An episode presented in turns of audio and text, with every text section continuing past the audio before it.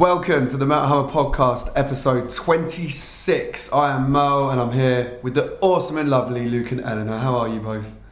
Very well, thank you, man. very, oh, very well. well too. I wasn't expecting the really nice intro; it threw me off. Go ahead. Awesome and lovely. Awesome and lovely. You are. How's your How's your week's been? I've been away for a bit, which we'll talk about for a little oh, bit. I was partying the entire time we were away. Were you? Missing you. No, so not really. I was partying too. We partied for Luke's birthday, didn't we, Luke? Oh yeah. Oh, we birthday. did. Yeah, yeah. Happy birthday, Luke Morton. Yeah, thank you very much. I got very drunk on Good Friday man. night and had a lovely time. Get anything nice?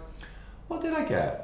I remember clothes and money, because I'm new, old now. You got a new lunchbox. And I did get a lunchbox. Really? What lunchbox? It's just a blue lunchbox. It's nothing exciting, it's but, but I am get, I'm bringing my own food to work now, guys. Yeah. Um, I can't afford to eat around these fancy new parts of London. Wow, what a lovely time. Uh, don't forget that the latest issue of Metal Hammer is still on sale now. Still what? Still on sale now.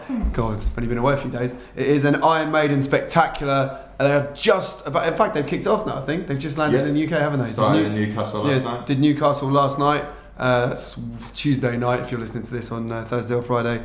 Um, Iron Maiden are tearing up the U K as we speak on what is, beyond a doubt, the most epic stage show they've ever put together. We've got the only interview with the band about it all. Read it in the new issue right now. And also don't forget that we've still got those special Iron Maiden bundles on sale. We've got a couple of those still knocking about. You get a uh, Pharaoh Eddie patch, the copy of the new issue of Metal Hammer, and an exclusive Iron Maiden mystery minifigure of Eddie. They are sick as fuck. Um, and we've only got a few left, so get on them, because they will all go eventually, I can promise you that. Guess what I did this weekend? You had a quiet night in and nothing happened. No. I went to Heavy Montreal, guys. Yeah. Yeah, hooray! What hooray! Uh, it was it was awesome. It was awesome. It's the second time I've been there. I went a couple of years ago, um, and then they took a year off last year, I think, because the festival scene is getting increasingly crowded in North America. So I think right. uh, you, you see festivals kind of take a year off every now and again over there at the moment. Uh, but yeah, it's awesome. Montreal, I, I'll say as a side note, is just one of the best cities ever. Um, it's if anyone ever gets a chance to go there, go there. It's brilliant. It's beautiful, full of lovely French Canadian people speaking French at you and just being nice. How was your French? Pretty. Uh, not bad. I did. I did make the effort, but um, uh, some of the people in Montreal are quite French in that they're all, they're either really nice and Canadian, or the slightly more French areas they get a bit fed up if you try and speak French at them and it's just not working. So they just go ugh and just talk at you in English. So I did. I did try. I've been practicing on Duolingo. Um, so yeah, it was all right. I, I gave it a go. You know, I recognised that a pub called Papillon meant butterfly. So yeah, that's, that's, that's something good. I've learned. So sweet. That's about it. Yeah, but yeah. It's, it's, but anyway, the moral of the story is it's a really nice city, and I highly recommend it if you're ever thinking of going out to Canada and such like. Um, and yeah, the festival was fucking great. It's at this uh, this semi man-made park that's on an island in the middle of the Saint Laurent um, River. It's like their version of the Thames. And they've just got this big old green, nice looking island on it that they host festivals on. Uh, and the t- Heavy Montreal was over two days. And on the Friday, I actually went to a punk festival called seventy-seven Fest. Punk's not really my thing. Mm. Um, so I was kind of there just like observing and seeing what was going on. And, you know, um, but yeah, that was decent. And it was a bit, a bit smaller. They only used about two thirds of the heavy site for it. Felt like quite a family Um, atmosphere, which is weird okay. for a punk festival that like Sick of It All are playing, but um, th- all kids under ten could come in free or something like that, so a lot of like you could see all these older punks bringing their kids along, which is really cool. Oh, that's cool. Nice to see them getting a, a festival experience. Yeah. I saw Anti-Flag, who were really good. Again, not my thing, but I thought that what they were doing was great. Sick of It All were great. Um, I saw Me First and the Gimme Gimme Gimmes. I think they're crap. Yeah. Uh, just like I don't like that type of music at the best of times, but just twee covers of songs I just can't be doing with it. I saw the Interrupters, who I know are a very hotly tipped band at the moment in yeah. that scene. I thought they were great as well. Um, Rise Against are really good, but undoubtedly the band of that day was A F I. You surprised me, man. Yeah, predictable because they are one of my favourite bands. But um, yeah, they were great.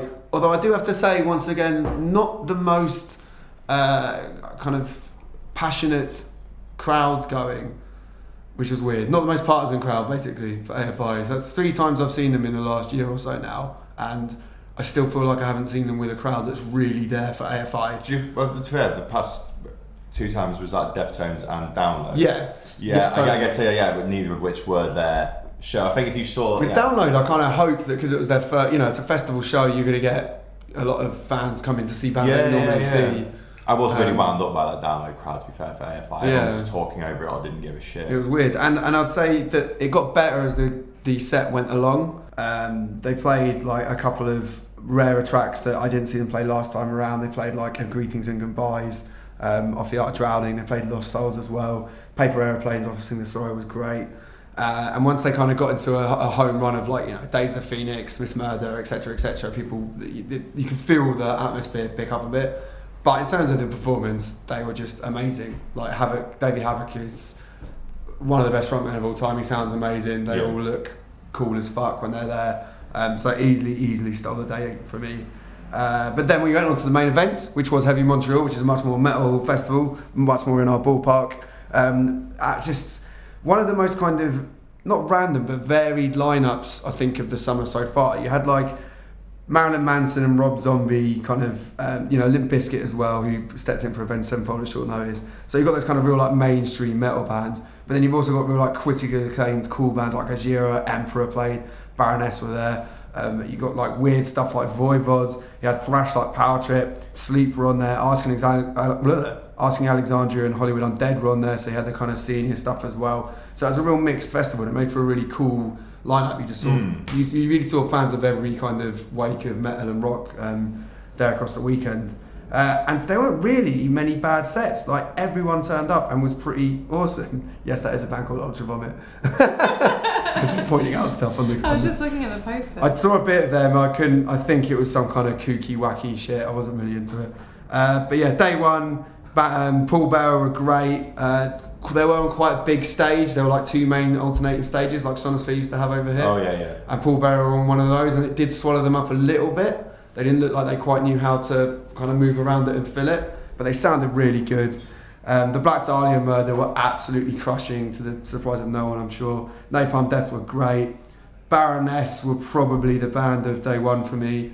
Just a band that seems to keep on getting better and better and better and more brilliant. Yeah, it's Don't Do Bad Shows. Yeah, just so gorgeous. Songs that can be kind of heavy and make you want to bang your head off and then cry your eyes out in the space of two minutes. They're just one of the best bands in the world right now, I think, and they're all awesome. Um, I need to talk about how much Canadians love Alestorm. Fuck's sake. It's, so, I think any... So if we just take away the fact that they're a pirate metal band and they do what they do, we've talked about gimmicks and metal on here before and stuff. You know, they're a pretty big band. Probably you could make a, a serious argument of one of the biggest British metal bands of the last ten years. Yeah, yeah. You know, there's not many bands you could generally say they are definitely bigger than that band. That said, I was absolutely floored to see what must have been at least twenty thousand, if not a, a bit more than that, people turning up to Alestorm, and not just turning up, but losing their shit, and I swear to God, seeming to know the words to like every fucking song of the set. It was it was really surreal. This is a pirate metal band from Scotland, and I would say on the stage they were on that day, which was one of the two main stages, the only bands that got a bigger uh, turnout were probably, in fact, across the whole weekend, it was probably the headliners and Trivium. You know, they got a bigger uh, pool than Baroness. They pulled more people than Rise Against did the day before, and they were headlining that festival. It was just bizarre. And, you, you know, you have to say it was a really good atmosphere. They had that big rubber duck that they bring out on stage, and they kicked that into the crowd, and it was surfing about, and people were just having a lovely time. People all got on the floor at one point and did that row, row your boat yeah, thing yeah. that people are doing now. Um, there were crowd surfers, circle pits, lots of proper sing-alongs. I can't look at that and say that other than that's anything else than a really fun, successful festival set. So yeah, I think that's fair play to them. Yeah. It was just, it was just weird to see Baroness be so emotionally involving and brilliant, and then just see these daft pirate metalers turn up and just get a significantly bigger crowd. That's so weird. You know, like I'm not mad about it because it's a festival. People are there to have fun, but it was it was weird. Yeah, in a weird way, I'm quite looking forward to seeing them at Bloodstock. Like it's not my again th- high up that bill. Yeah, as well. yeah, like, like third from top. Like, I'm. Maybe even the second, but it's not really my thing. I think the first album's a lot of fun, but yeah, that you know that's going to be ridiculously fun because that's what they do. Yeah, it's just pirates and ducks and anchors and. I think it's the time shapes. For the naysayers among us, which I'm sure we've all been. And just to be clear, there are some Alestorm songs which are absolute bangers. Like I'll admit that straight up, but um, I think it's just a time to just accept them as a kind of kind of like Sabaton, really. Just they turn up, they do what they do, they yeah. they make a lot of people have fun live, and that's cool. And you need that at a festival, so fair play to them. Um, the next band I saw after that was Emperor. Right. Slightly different. Slightly different vibe. Yeah. Um, their first set in Canada, I think, at all for over a decade or something. Right, that's cool. So that was really cool. Um, actually, no, so I'm getting mixed up. Technically, Emperor weren't as high up on the bill, but Marilyn Manson played before Emperor because of the way they did the the stage thing. So yeah, Manson I saw first. He was okay. Mm. A kind of... Didn't he cancel his gig the day before or something? It was He was supposed to play, I think it was Toronto a couple of days before, yeah. and he pulled out of that gig literally as they were setting his stuff up on stage. Because he's touring with Rob Zombie at the moment, and Zombie had to come on and do a longer set. And I think he might have even covered a Manson song. Yeah, he yeah, covered Sweet Dreams. That's pretty cool. Um, so well, not a Manson song, but... Yeah. Well, yeah. covered a Manson cover. Uh, and yeah, it was okay. Like, I think with Manson now, it's just... Uh, I don't know. It's you just you want it to be good so badly that I think you accept sets which if you'd if you'd been transported through time from fifteen years ago and were like, this is what a Manson set's going to be like in twenty eighteen, you would be like, that is fucking yeah. abysmal. But because we've seen him be even worse than he is live around kind of two thousand nine to two thousand eleven time when he was really really off it, you kind of go to sets like that where everyone's having fun, he seems to be enjoying himself. But and, it, and to be fair, if he if he was ill and that's why he had to pull the set, then he might have been ill, so he wasn't quite on his A game. I don't know. It's it's a hard one with Manson. I so desperately wanted to be good that I feel like I let him off sometimes. Yeah, yeah, I'm the same. You sort of feel like, oh, he's hit and miss, but he misses way more often. Yeah, yeah, yeah he it's, does. It's and a real shame. It, it was probably the least good Manson set I've seen in about three or four years. Um, but that's not to say it was terrible. It was just... You know, I've enjoyed Manson sets a lot more recently, and that one wasn't wasn't all that. But there was an absolutely colossal thunderstorm that uh, came down one song from the end, which meant he did "Beautiful People" while it was fucking it down, and there was full oh, lightning yeah. in the background. So that was quite that was quite cool. That was a bit weird. I don't really believe any of that negativity about Manson anyway, but it was just really good. Okay, you believe that, oh, that's fine.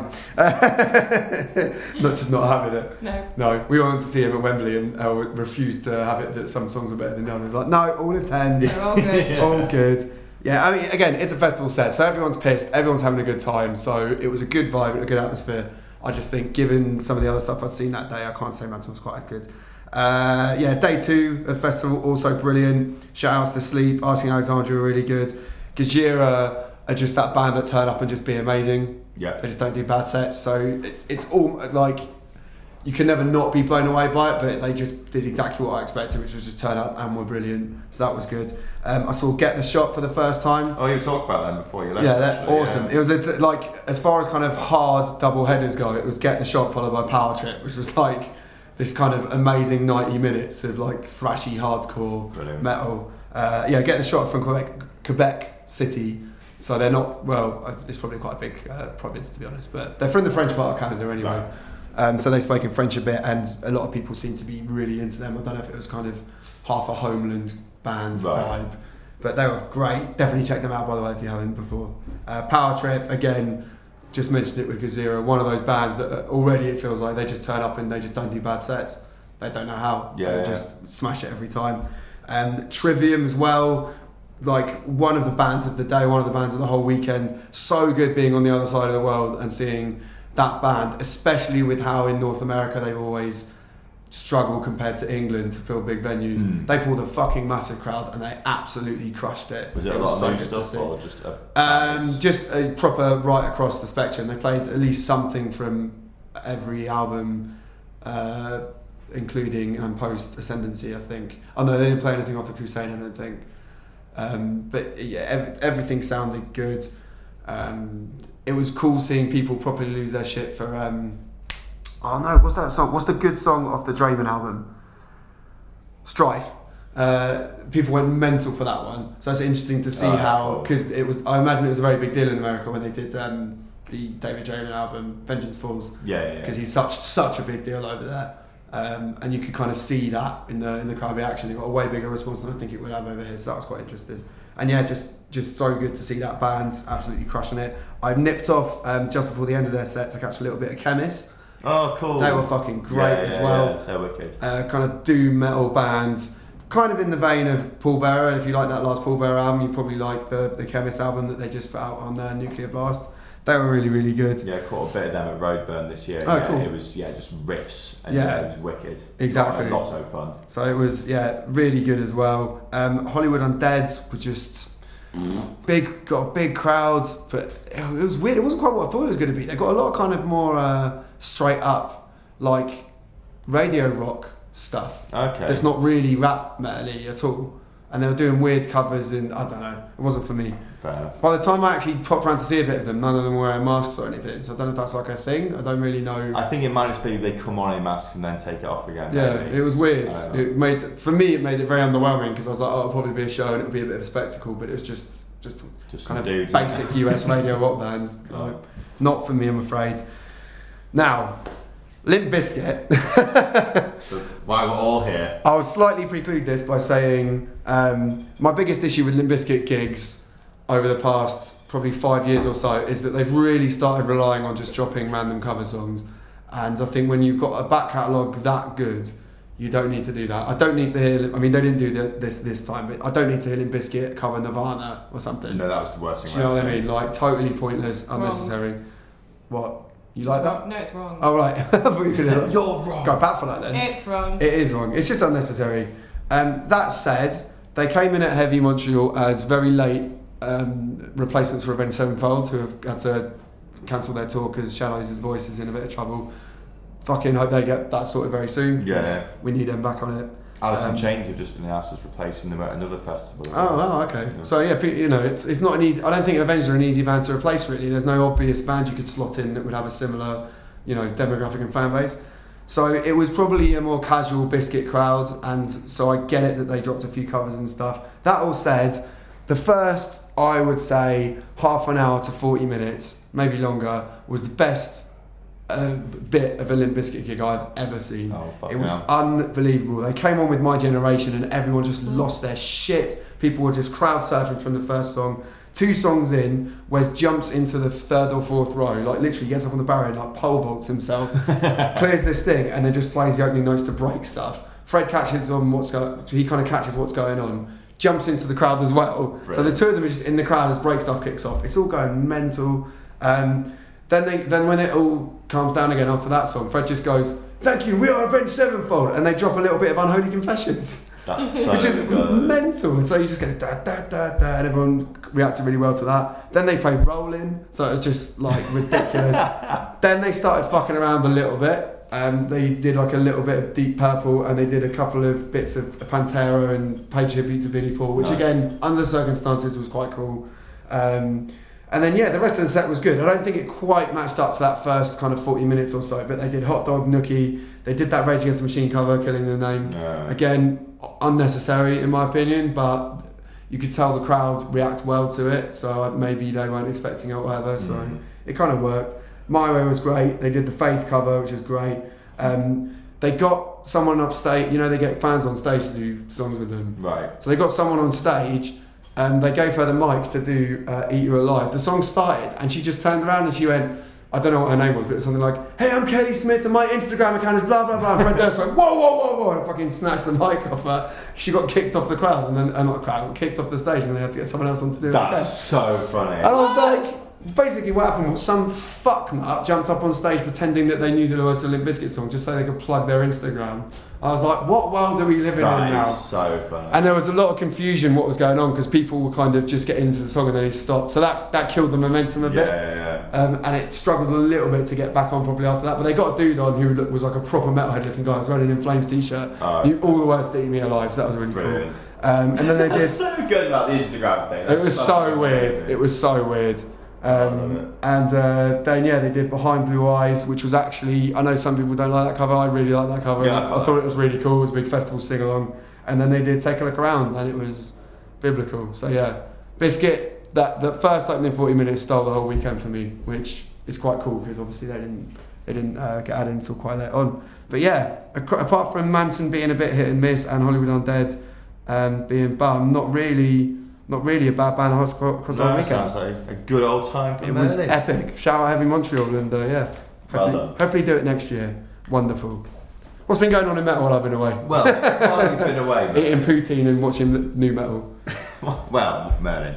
Uh, Behemoth, or Behemoth, whichever we decide where to say it. Behemoth, I think. Behemoth um, are teasing something uh, through lots of controversial pictures of Nurgle being crucified.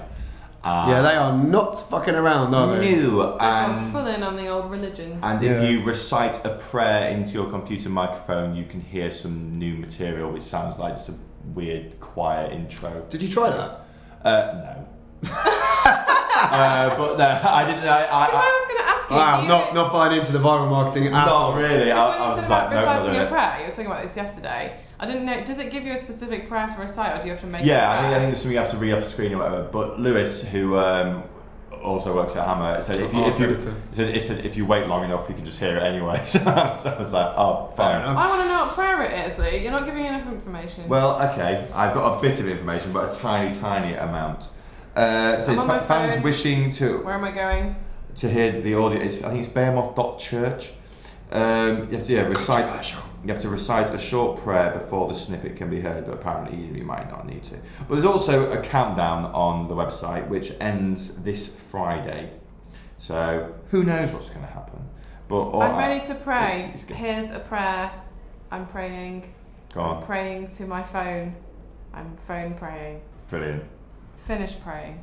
Are you trying it? You're trying this live. This is live on air attempt to crack the Behemoth prayer code. It keeps saying finish praying and start praying. Well, this is going great. Why isn't it playing anything? This is the real spirit of radio here. I don't Oh, hang think... on. Prayer of Behemoth. Living God, I shall not forgive. Jesus Christ, I forgive thee not. Ooh, oh, wait. Uh, is this it? Yeah. Ooh. It's not working now. Well, this is just... Oh, come on. Oh, here we go. Yeah. Are we allowed to play this over this? I don't know. No, you're not allowed to play music. But so there was a specific prayer. there was a there was a there was a prayer, but that took forever to get nowhere. Yeah, and then we we might not be able to play it on the podcast anyway for legal reasons. So that's good. That's good. So yeah, Behemoth are doing a thing, and yeah. It's probably going to be really offensive. Go listen to it, and uh, if it's anything like The Satanist, it will be one of the metal albums of the year. Because yeah. that was one of the greatest metal albums of all time, in my opinion. So there Ooh, you go. Controversial. Have that for a take. yeah, what else, what else is going on? I'm still trying to pray, sorry. Forget it, Elle. Stop praying. I'm pr- I can't help it now. Uh, well, Slash has released his first single from his new album. Should we try and listen to that? yeah. Not unless it's a prayer. That's what I'm into now. So. What are we saying about the new Slash song? Which I've definitely it, not heard because I was away. it's...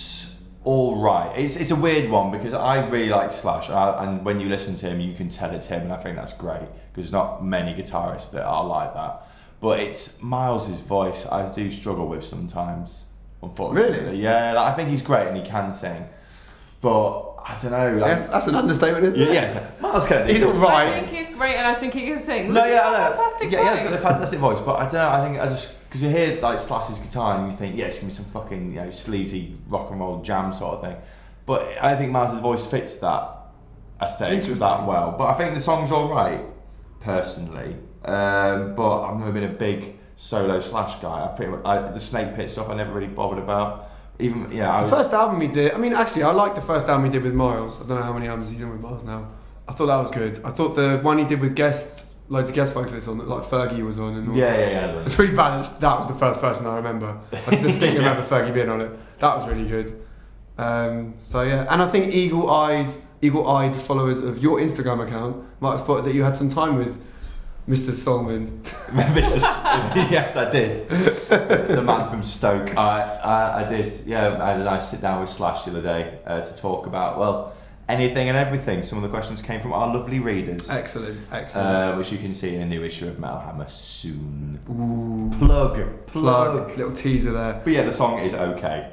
Fair enough. Um, Metallica uh, apparently picking their set list based on local Spotify data, is what it says on these notes. Yes, that is according to Spotify's uh, C E O. Interesting. So uh, me and Luke having a big fight. I'd probably say that if I was the C E O of Spotify.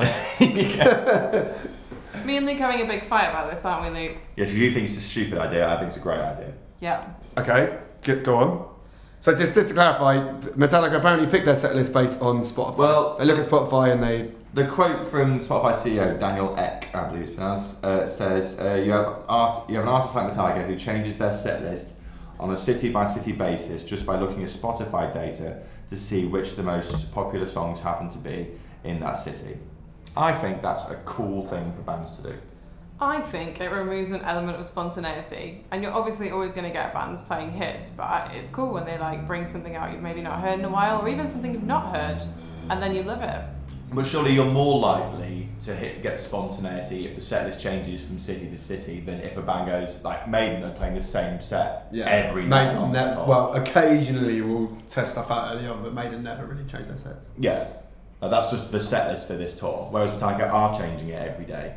Well, that's like too, they only just spit out the bone in London. I think that's a good point about changing it each date. I think that's a valid point. I think that's interesting because you're not going to predict what they're doing in the sense if you look at the old set list or you go to a show in a different city, you're going to get another experience.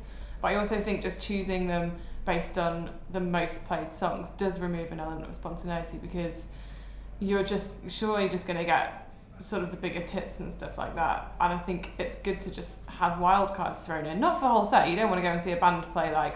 all the songs you never listen to. Obviously you want to kind of connect with it and you love mm. the material, but I think it's good to throw stuff in there that's a bit off the wall. No, I don't disagree. I think yeah, it's good when you see bands even throw out a new one that, you know, that's, you know, you might be your favourite new album, like when they did spit out the bone in London that they hadn't done anywhere else. I thought that was amazing. Or they yeah, just do a rare cover or a B-side or whatever. Like, but I'm sure they're not going to be, Metallica wouldn't be that rigid to go, no, we can't do this cover that we all like playing because Newcastle don't want to hear it or whatever. Well, I've seen bands do albums in full, and sometimes it can be great because you love it and it's the best thing ever, and we've talked about this before, and sometimes you see it and it just feels like you're listening to the record, and I just wonder if it would kind of feel a bit like listening to a Spotify playlist. Not that it would, because it's Metallica. Yeah, yeah, They yeah. play a great show. But I don't know, I think maybe you could use it to guide you for inspiration, but well, I think choosing yeah, a whole totally. set based on it is a bit like, mm, But even no. if Metallica, you know, picks their own set list, which, you know, it's not like they're going to go, nah, we won't do it to Sandman tonight, lads. You know, it's, it's always going to be the big, if they choose it or if the, the crowd chooses the set list, it's always, like when they did the Sonosphere, um, was it on-demand thing, like you pick the set list sort of thought. Yeah. Of that was, that was still, even then, it was enter Sandman, It was Sandman, predictable. True. Yeah, exactly. It was, yeah. But I think as, but I think as well, there was some campaign in Germany that they ended up having to play Saint Anger at the, at the festival because everyone everyone voted for that, and I think that maybe they really yeah, yeah. of all the songs I think, yeah I think it was a bit like a joke or it was a thing, but yeah I like that song, so whatever, but okay. I, but yeah but it's, that's what I mean, you could potentially it could be open for, you know, to be skewed if everyone in, you know, London or whatever has been, hey, let's all listen to this really obscure Metallica song loads, so they have to right. play it. You could definitely so, see that happening. Someone would start a campaign to just get something really random yeah. put in the set. Well, there, I've actually got a little caveat for this because when I interviewed Metallica for uh, our cover in ooh, about eighteen months ago, um, Lars said to me that he has his own personal uh, database that he keeps, that he... that's how he works out when to pick out surprise songs because he looks at what songs they haven't played in territories for a long time. Oh, makes sense, yeah. Which, I don't know if that goes against what Mister Eck is saying about Spotify, or maybe he looks at, he, he'll go on Spotify and say, oh wow, loads of people in London are streaming this, like Spit Out the Bone. We haven't played that anywhere else on tour, but they like that, so maybe we'll pick that out. Yeah, yeah. Because it, from what he was saying, they make a point of pick, throwing out songs that they haven't played places in a while, so people get a nice surprise. I think that's cool as well, because it shows they're actually caring about the people that go and see them in that area, and it is kind mm. of like a special treat then to get new stuff. I mean, the, the best um, the best Metallica setlist I've ever seen was in Roskilde about five years ago, and they did Carpe Diem Baby straight into um, I Disappear, which was... insane, and I thought it was interesting to have those two. I mean, the two songs are actually like six or seven years apart or something, but to have those two songs from a quite a specific period in Metallica's career, kind of like the short hair, like when they were kind of doing like more like hard rock stuff, mm. both in the same set. So I wonder if that's because they did have a look and, you know, they worked out that that Uh, that Denmark really likes that stuff or something. I don't know. Right. It's just a very just loves unique couple of songs to drop one after the other like that. Um, so yeah, they obviously think about it a lot though, which is cool. Yeah, so yeah. I think I think Metallica are at that stage now where they just don't bother playing the same sets. Obviously, they'll be like eighty percent of it has to be there. Yeah, but yeah, course. They will just go, oh, what about this one, what about this one? And if they are picking it on local data, I think that's quite interesting and cool. It is cool. I mean, you know, when you look at what Maiden have just done, and uh, as we mentioned, you can read much more about this in the new issue. Um, Bruce basically picked that whole set list this time, which doesn't always happen. Mm. Normally it's between Steve and Bruce, and a, you know, one of the other guys might have a couple of ideas, but Bruce literally just went, I want to play this, this, this, this, this, and that, because we haven't played them in ages and they're wicked. And that's quite cool as well, because you're yeah, just yeah, yeah. you're just looking at stuff that, you know, The Clansman is one of the best Maiden songs ever, but it's just not going to get the same reaction as if they bring in Wasted Years or something. It's just not. But they don't care because they know that there's a good hardcore portion of Maiden fans that will really appreciate that. So I think there's a lot of ways that you can work to build a set list that will please people if you're a if you're a veteran metal band.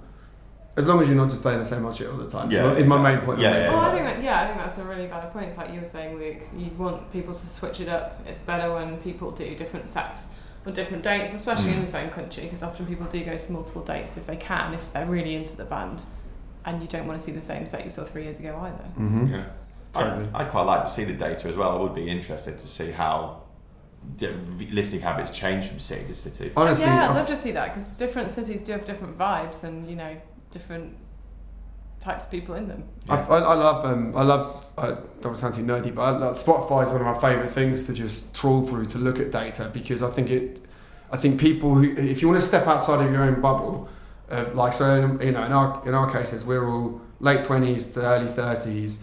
We grew up in with C Ds and physical and everything else, and so it's easy to get stuck in your mind frame of, well, I think this band does stuff like this, and you know, these are their big songs, or this is how they operate because this is what my experience of it in, mm. is. Um, and then if you take a quick look at something like Spotify, you can look at the data that actually shows you, again, it might be a slightly different demographic overall, but it can, kind of shows you why bands operate in a certain way and why they think about certain things. You know, I just mentioned um, Bizkit saying Behind Blue Eyes. That is their second most streamed song on Spotify. That's and it's really close to Rolling. Like, they're both one hundred and something million, and the next one back is like twenty million behind it.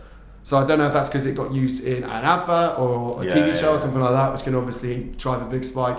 But if you'd ask people to name the top ten most streamed songs by Limp Bizkit, who the fuck would think that yeah, like, a Who cover of a really average album? Searching wouldn't. For the Who, and they get it wrong and then they play it instead, which could be another. Well, thing. Yeah, I mean, and that is a way a band's operate. You know, you look at what Disturbed did with The Sound of Silence and all that kind of stuff. Um, I, random one, just because I was looking them up for a different reason, but Mudvayne, what do you think is the most famous Mudvayne song? Dig. Dig. Dig, yeah. It's not. It's a song called Happy. I fucking love that song. I didn't even know it. I yeah, no, know it. Oh, it's amazing. Luke talks about it. It's got over, it's yeah. got over twice as many streams as Dig does. Really? Yeah. It's a great song. It's when they ditched all the main. It was really successful in mainstream American radio.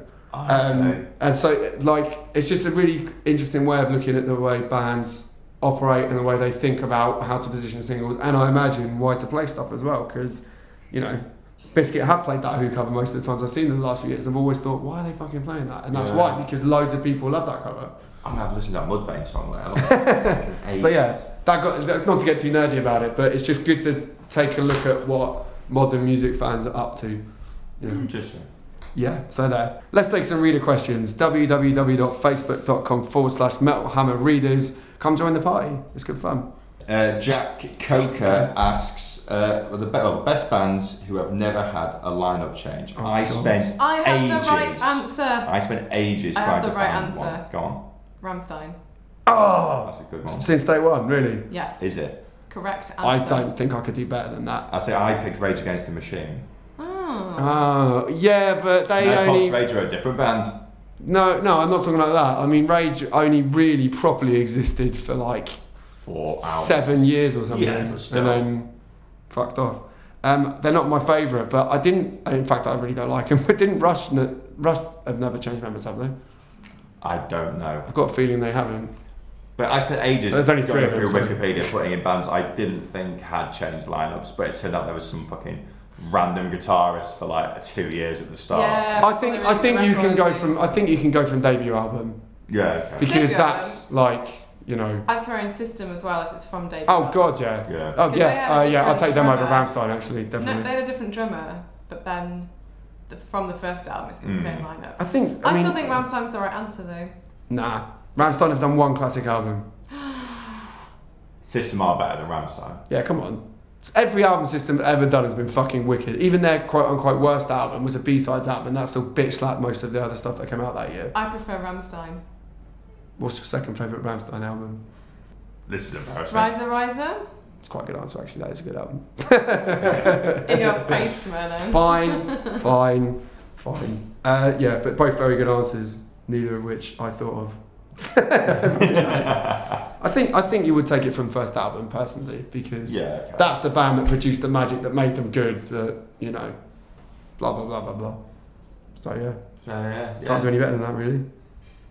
Well, I'm just looking at random lineups. I, I was looking at Darrow, they've got rid of someone at anything. Some point. Yeah, it's fucking rubbish. Oh well. Just be friends, guys. Eminem. Mulk Smash asks via Twitter.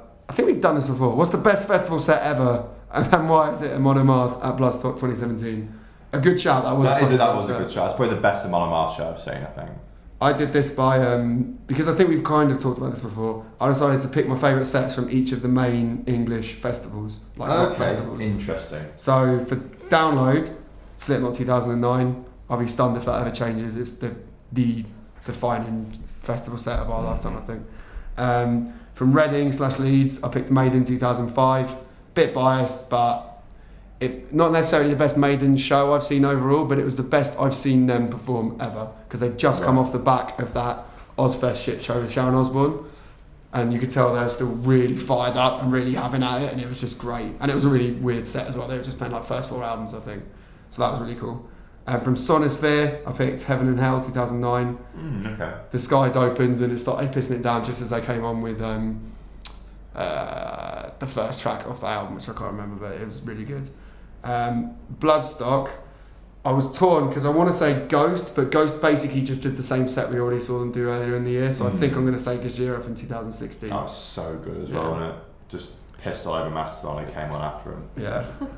uh, but I'm saying Gojira this year, I'm fully expecting to be even better. Yeah, definitely, definitely. Good. Yeah, so I've got I've got Metallica Download in two thousand six. That was very good. Mainly for personal reasons, it was the first time I ever saw Metallica, and I thought it was just like the best thing I've ever fucking seen. And obviously it's Master of Puppets in four at Donington. Yeah. Uh, so Slipknot oh nine, obviously we mentioned that before. You mentioned Reading. Uh, I can't, there's nothing, I went to Leeds a few times, I've been to Reading a few times, I can't think of anything that's been so defining to me that it's like, fuck that. The only other one I thought of was uh, Avenged in the Tent at Reading two thousand four. Oh, that would have been good. Because that was nuts, that was when Waking the Fallen, uh, it had been out for about six months I think at that point, and it was just, they were just a different band back then, and they've become a yeah. better band since then, but it was, you know, Shadows was still screaming, and the set list was just like, just all Waking the Fallen stuff, so it was unbelievable. So I think I saw Pearl Jam at Leeds in two thousand six, and I was thinking like... I saw them at Reading that year, that was And it was like, oh yeah, but I remember thinking, oh, I'm seeing Pearl Jam, but I don't remember going, fucking hell, this is the greatest thing I've ever seen. Yeah.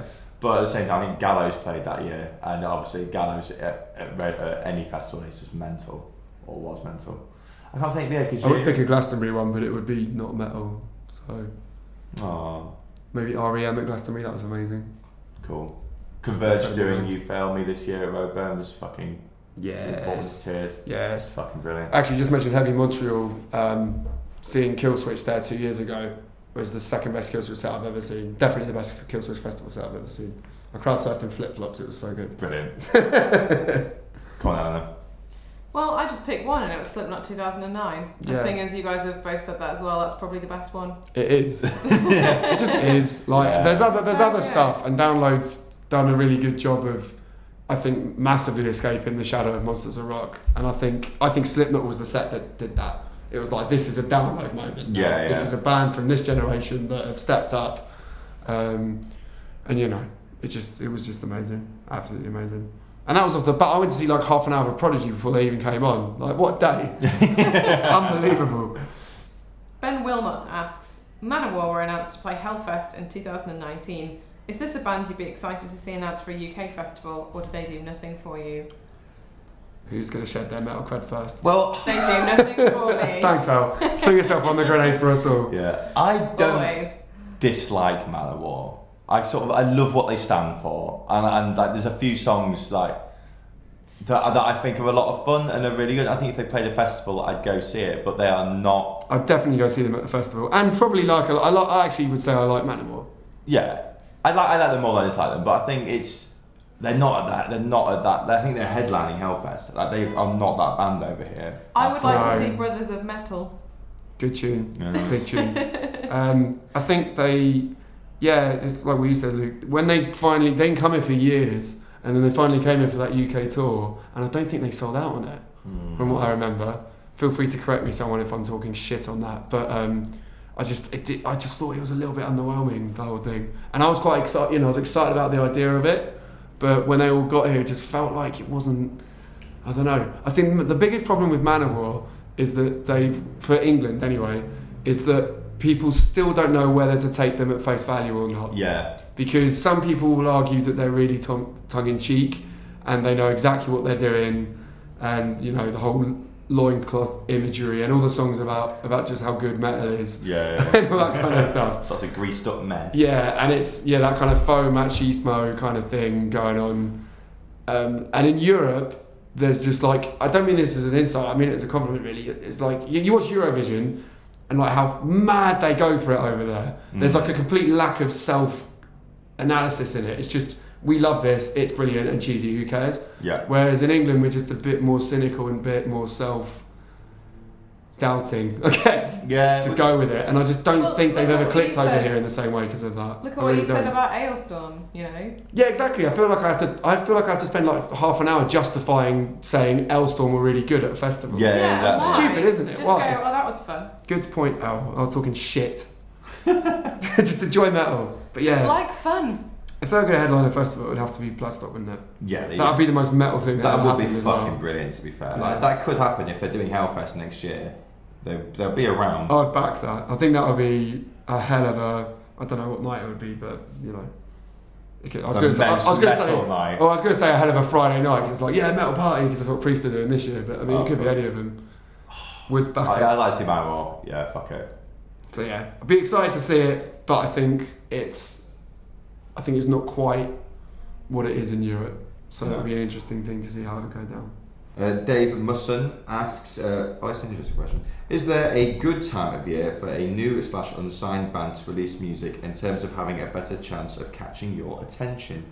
And are there points in the calendar that are always stupid busy? Yes. Well, just and not in Golden yes. Gods Week is my answer to that. Yeah. If it's within the kind of month of Golden Gods and Download happening, just don't talk to us because we won't be here. Well, that's the thing, that's the weird one, because all the like, bands don't release music during the summer, really, because they're doing festivals. But during the but during the summer is when we're busiest, so it's, it's just like... Yeah.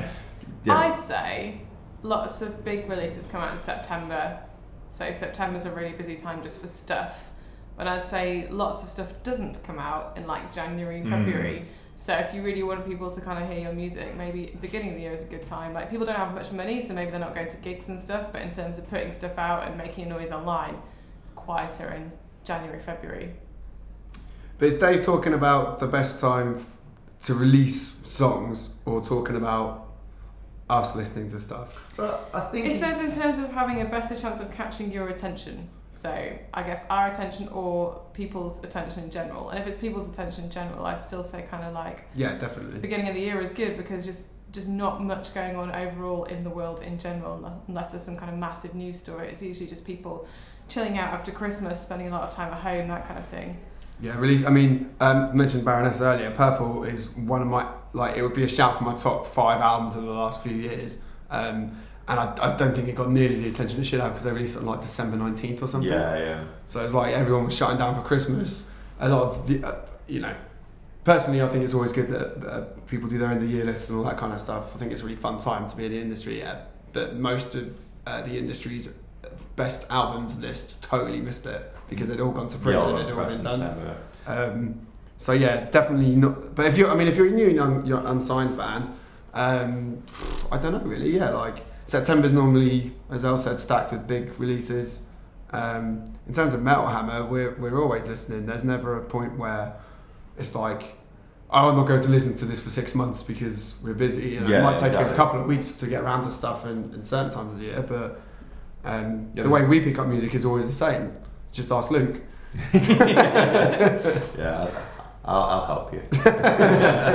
If you want to What's on Honey Raw this month, Luke? Yeah, yeah. If you want to listen to Blackened Hardcore every day. Yeah, yeah, exactly. Listen to the new Nat Atan album. It's there you fucking go. Brilliant. Right on cue, fuck's yeah, sake. Yeah, it's not out till next month, but it's really good.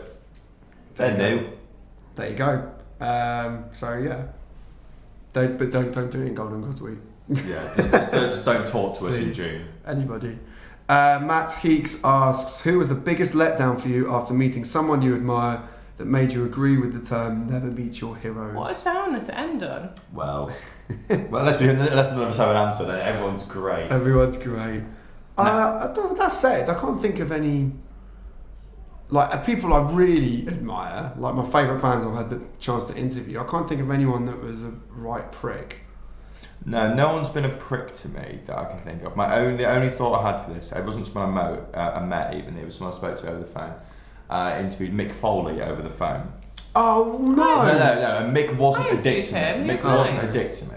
But basically, it was just for another magazine, and he was promoting whatever book he was doing on a stand-up tour. I think it was a book, and I only pretty much wanted to talk about basically fanboy about old wrestling times, and he had his agenda, I had mine, and it right. and it was very much like, well, when are we going to talk about the book? And I, and I, okay. yeah, he sort of said that to me, and I was like, oh.